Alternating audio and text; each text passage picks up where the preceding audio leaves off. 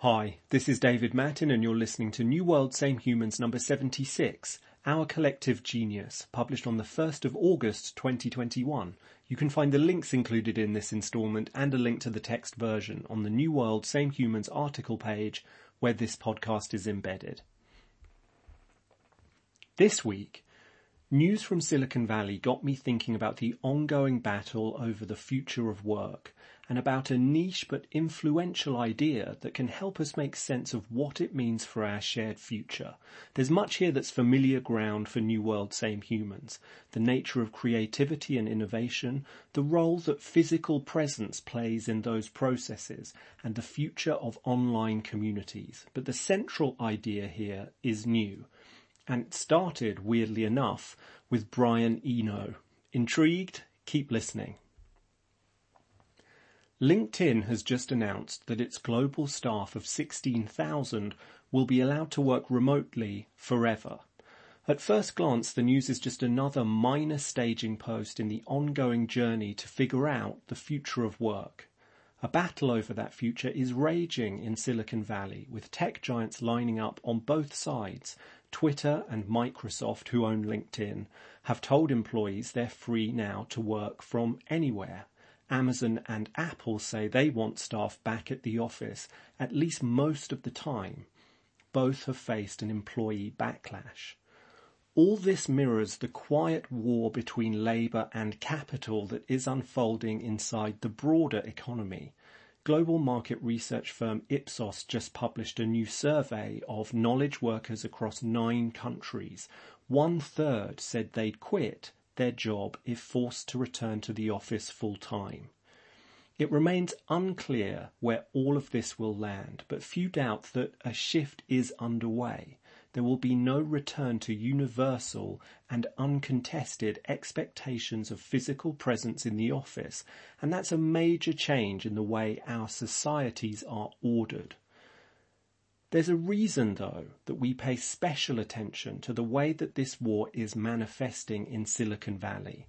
And that reason taps into an even broader issue, one I've only addressed indirectly in previous New World Same Humans installments on the future of work, and one that will do much to shape our shared future. We pay special attention to Silicon Valley because it is a new Rome, and it got that way by playing host across the last four decades to a microculture that produced one of the most impactful technological advances humankind has ever seen. How did that happen?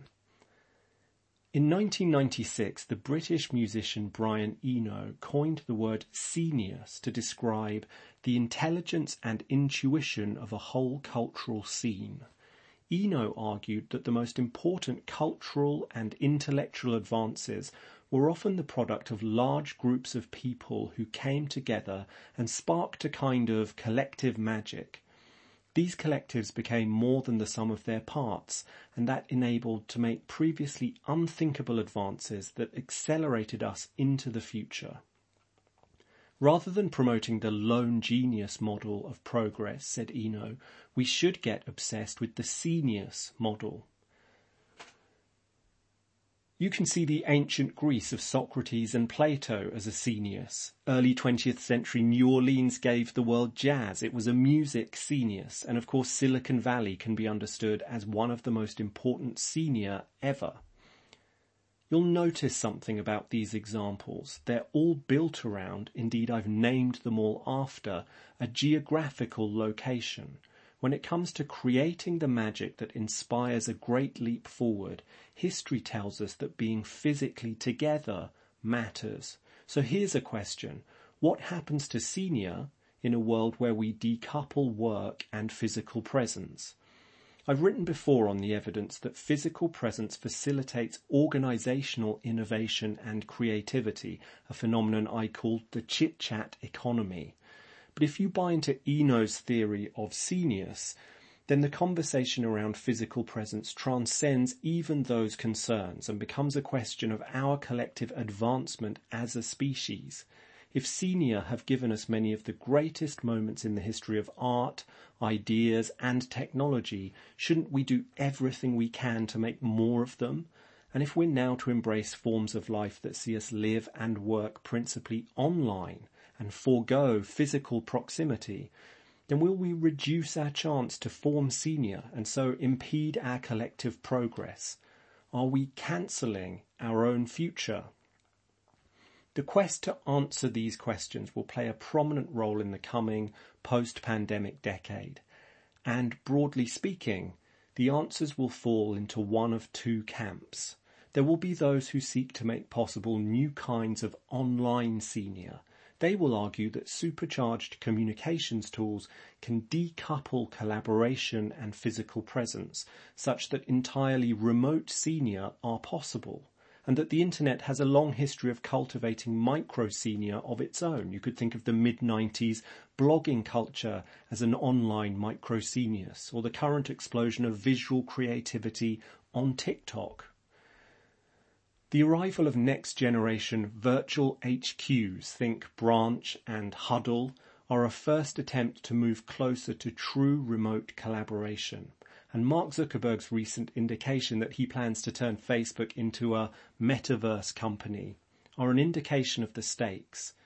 They are nothing less than the chance to own the virtual world in which the next great scenius takes shape.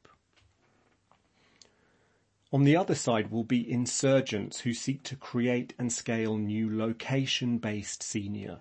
They will be people who remain convinced of the primacy of physical proximity when it comes to collective human endeavour and who work to bring people into shared physical locations in new ways. You can see that mindset indirectly in product projects such as Launch House, a new incubator that brings the creator hype house model to tech founders and is the Charter City movement that I covered a while back, best understood as, at least in part, a new play around the power of scenius.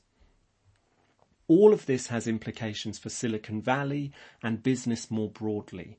The question of physical seniors versus virtual seniors may emerge as a key tech culture debate comparable to the argument on open versus closed.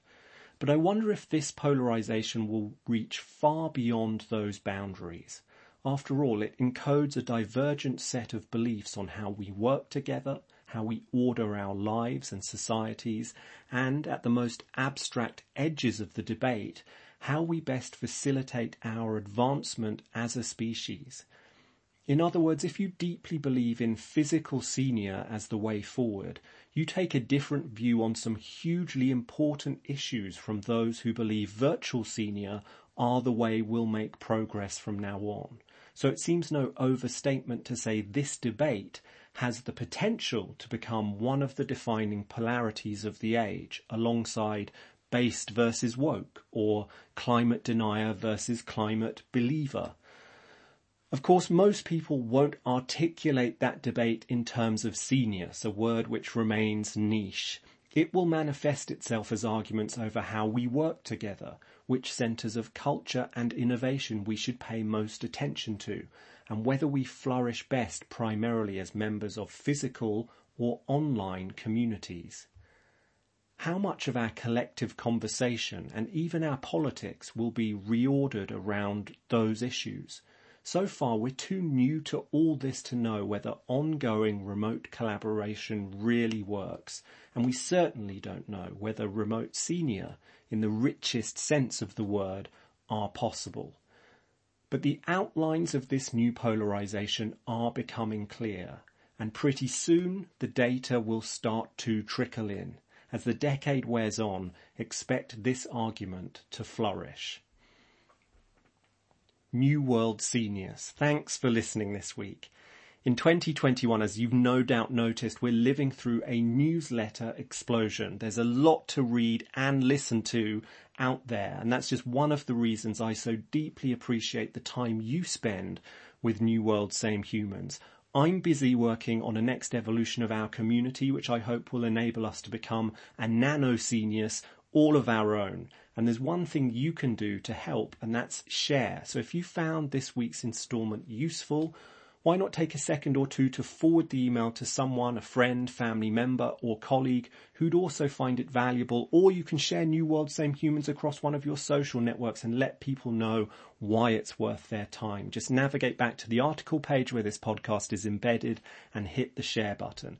I'll be back as usual on Wednesday with New Week Same Humans. Until then, be well.